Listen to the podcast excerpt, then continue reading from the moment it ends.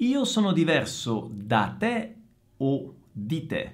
L'anno scorso sono andato a Italia o in Italia. Questo disegno è stato fatto da Matteo o per Matteo. In questo video scoprirai alcuni tra gli errori più comuni con le preposizioni italiane e soprattutto imparerai alcuni trucchetti utili per evitarli. Sigla!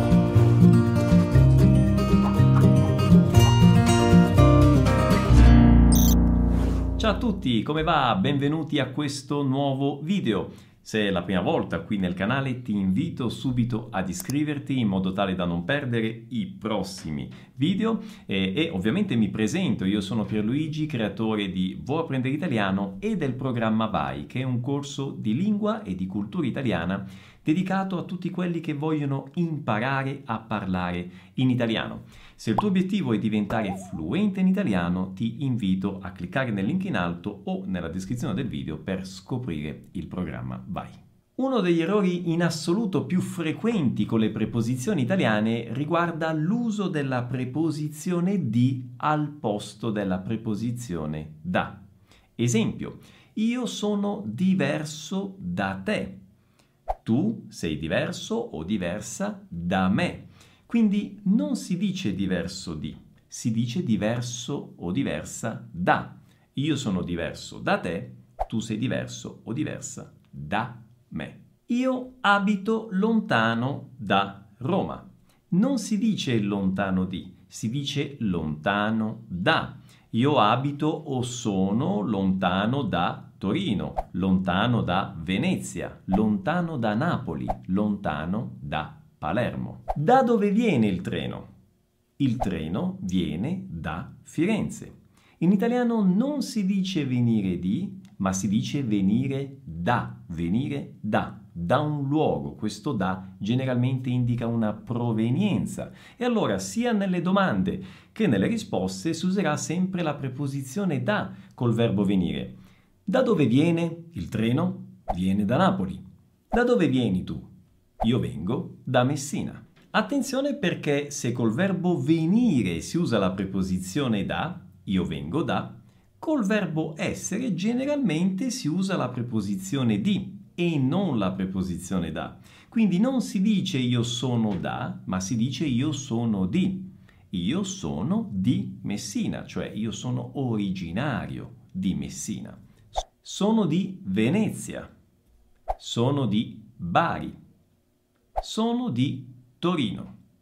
Allo stesso modo si usa la preposizione di con l'espressione essere innamorato o innamorata.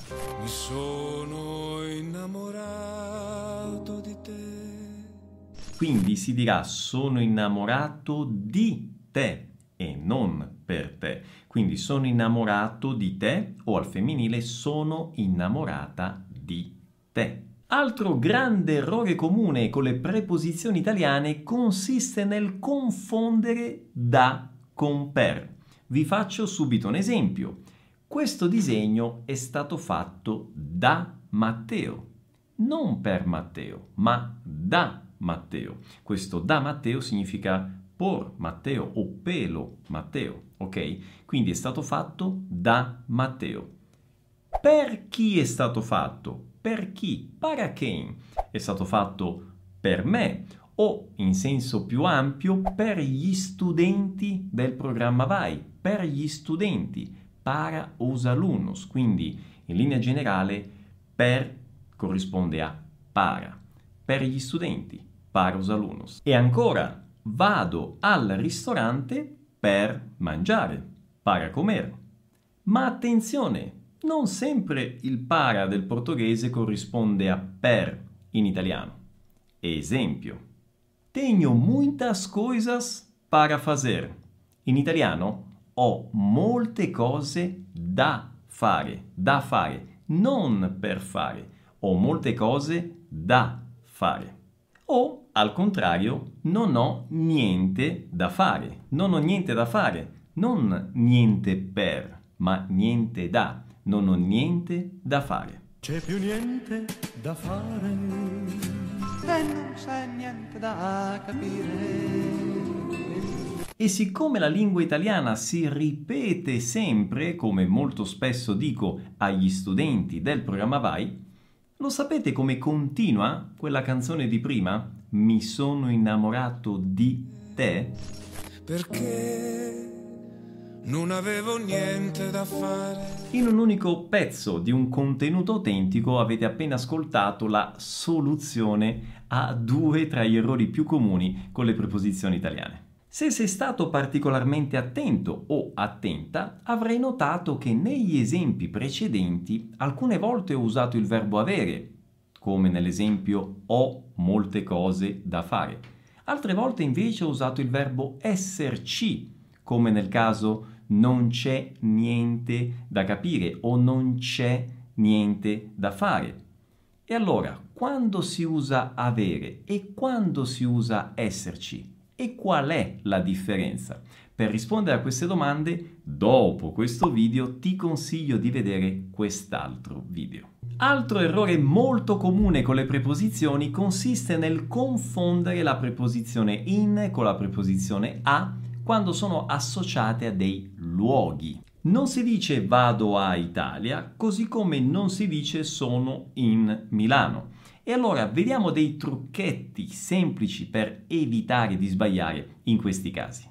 Trucchetto numero 1. Davanti ai nomi di nazione, continente e regione, generalmente, e dico generalmente, attenzione perché c'è qualche eccezione, ok, quindi sappiatelo, ma generalmente si usa la preposizione in, indipendentemente dal fatto che il verbo sia essere o andare. Vediamo qualche esempio. Io sono in Italia, ma anche vado in Italia.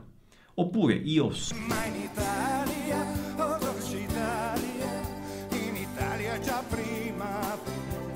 sono in Europa, ma anche vado in Europa. O ancora con una regione, ad esempio, io sono in Calabria, ma anche vado in Calabria.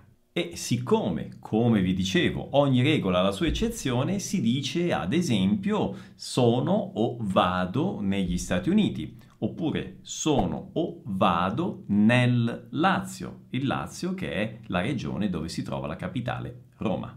Trucchetto numero 2. Davanti ai nomi di città generalmente si usa la preposizione a. E andiamo a Genova con i suoi svincoli micidiali.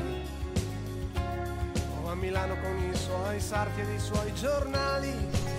e quindi si dirà sono a Roma oppure vado a Roma. Sono a Trieste oppure vado a Trieste. Sono a Catania oppure vado a Catania. E a questo punto qualcuno potrebbe chiedersi ma perché ad Alghero e non a Alghero? Semplicemente perché la preposizione a è seguita da un nome che comincia per a. Quindi quando le due A si incontrano per migliorare il suono si aggiunge questa D chiamata proprio eufonica, cioè che migliora il suono, ok? Quindi è un'esigenza fonetica. Meglio dire ad Alghero piuttosto che a Alghero, ok? È un po' più complicato da dire. La stessa cosa avviene con la congiunzione e, quindi non si dice e eventualmente, ma si dirà ed eventualmente ed eventualmente. Prima di andare avanti, se questo video ti è utile e se vuoi che io continui a fare dei video come questo, ti chiedo di mettere un mi piace e di condividerlo su WhatsApp e nelle tue reti sociali. E ancora, prima di andare avanti, vorrei darti un consiglio per imparare ed usare correttamente le preposizioni italiane smettendola di tradurre letteralmente dal portoghese non cominciare a studiare la lingua partendo dalle regole grammaticali, cercando poi di applicare queste regole quando parli in italiano. Ti dico di non fare questo perché è una cosa estremamente difficile da fare e semplicemente non funziona. Ti consiglio invece di partire dalla lingua. Devi alimentare il tuo cervello ogni giorno di lingua italiana, attraverso l'ascolto e attraverso la lettura possibilmente in contemporanea, proprio come stai facendo tu adesso, in questo momento, ascoltando e leggendo quello che sto dicendo. E se farai questa immersione utilizzando i contenuti autentici che sono piacevoli da ascoltare, come quelli che ti ho mostrato in questo video, ma non solo le canzoni, anche i film, i video in generale, i podcast, i libri, eccetera, ecco tutte le espressioni che ascolterai ripetutamente in contenuti differenti, tu naturalmente le assimilerai.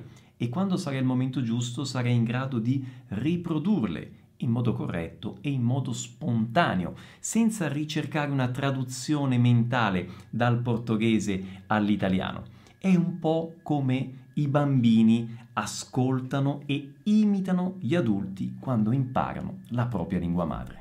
Le regole grammaticali invece o i trucchetti, ad esempio, che ti sto dando in questo video devono essere visti come una specie di scorciatoia un atalio, quindi una specie di facilitatore per risolvere alcuni problemi specifici, ma ricordati, non saranno le regole grammaticali che ti faranno diventare fluente in italiano, ma l'ascolto ripetuto e quotidiano della lingua autentica. E ti sto dando questo consiglio anche sulla base della mia esperienza personale. Ho passato 11 anni studiando l'inglese partendo dalle regole senza successo poi ho cominciato ad adottare questo approccio per imparare il portoghese e sono diventato fluente in circa un anno mentre ancora abitavo in Italia. Per cui ti consiglio vivamente di usare questo approccio, questa abordagem, come si dice in portoghese, ed è lo stesso approccio che usano gli studenti nel programma Vai. Se vuoi sapere come mettere in pratica tutto questo ogni giorno,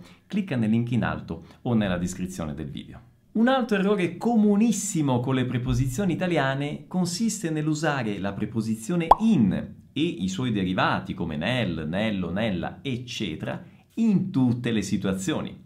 Lo sappiamo bene che in portoghese si usa molto spesso no, na, nos e nas, ma quando si usano queste preposizioni in portoghese non sempre in italiano si usa in e i suoi derivati. In realtà l'italiano da questo punto di vista è molto più vario rispetto al portoghese. Vediamo alcuni esempi. Moro no interior. Abito in provincia. As crianças estão na escola. I bambini sono a scuola. Eu estou no trabalho. Io sono al lavoro. Estou no ristorante. Sono al ristorante. Estou una pizzeria. Sono in pizzeria. Matteo colou una figurina na geladeira. Matteo ha attaccato una figurina sul frigo. Colloquei o leite na geladeira. Ho messo il latte nel frigo. Come vedi l'uso delle preposizioni in italiano è molto vario e purtroppo non esiste una vera e propria regola per dire quando usare una e quando usare l'altra. Ci sono tante regole e tantissime eccezioni, per cui, come ti dicevo prima, l'unico modo davvero efficace per usarle correttamente in modo spontaneo è quello di stare a contatto ogni giorno e in modo ripetuto con la lingua. Ma Proprio a proposito della preposizione in, voglio darti un trucchetto che può aiutarti in alcune situazioni. Presta attenzione, riprendiamo gli ultimi due esempi. Perché nel primo ho detto sul frigo e nel secondo invece nel frigo? Perché in linea generale la preposizione in e i suoi derivati si utilizzano per indicare qualcosa che sta dentro qualche altra cosa. E allora la figurina non è nel frigo, è sul frigo, attaccata sul frigo, mentre il latte è nel frigo, cioè dentro il frigo. Per questo motivo si dice che il libro è sulla sedia e non nella, quindi sulla sedia. Il libro è sul tavolo e non nel tavolo, sul tavolo, ma si dice che il libro è nello zaino. Nello zaino. E qui la domanda nasce spontanea. Ma Pierluigi, ma perché si dice a scuola e non nella scuola se i bambini sono dentro? E perché si dice al ristorante e non nel ristorante? Beh, Qui torniamo a quel discorso delle regole e delle eccezioni. Vi ricordate? La lingua non è una scienza esatta e molte volte la domanda perché è una domanda che porta frustrazione perché non c'è una vera e propria risposta. Molte volte la risposta alla domanda perché è perché è così ok? Quindi non è molto utile in molti casi farsi questa domanda. Quindi il mio consiglio è non litigate con la lingua, ma piuttosto immergetevi dentro la lingua, sapendo che, primo, la lingua non è una scienza esatta, secondo, che ci sono tanti modi, molte volte, di dire la stessa cosa e tutti i modi sono corretti, sono validi, e tre, la soluzione più corretta e anche la più comune è quella utilizzata dai madrelingua nella comunicazione quotidiana. Quindi nuovamente l'invito a stare in contatto ogni giorno ripetutamente con i contenuti autentici in italiano. È questa la vera soluzione a tutti i vostri problemi con le preposizioni italiane e non solo. Bene, spero che questo video ti sia stato utile e ti invito come sempre a lasciarmi un commento qui sotto e ti do l'appuntamento al prossimo video. Ciao, un abbraccio!